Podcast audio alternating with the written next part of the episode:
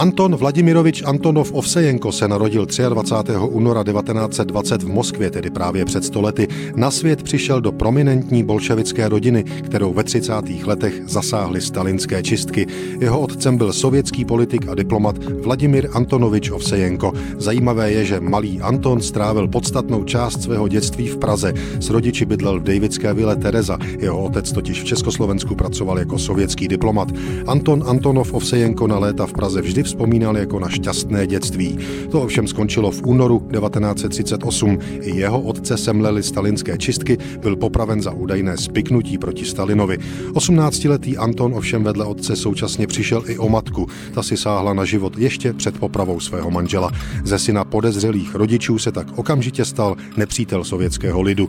Anton Vladimirovič Antonov Ovsejenko strávil v šesti pracovních táborech Gulagu celkem 13 let, což nezvratně ovlivnilo jeho další další život do ruské historie se měl zapsat jen a jen pozitivně. Na takzvanou svobodu tehdejší sovětské reality se dostal až po Stalinově smrti ve svých 33 letech. Začal studovat a především začal psát historické studie o nejtemnějších letech Sovětského svazu 20. století.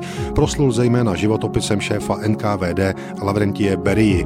Památce obětí sovětské tyranie věnoval i závěr svého života. V centru Moskvy v roce 2001 pomohl založit státní muzeum dějin Gulagu, Sám sebe jako někdejší vězeň považoval za živý muzejní exponát. Muzeum funguje dodnes.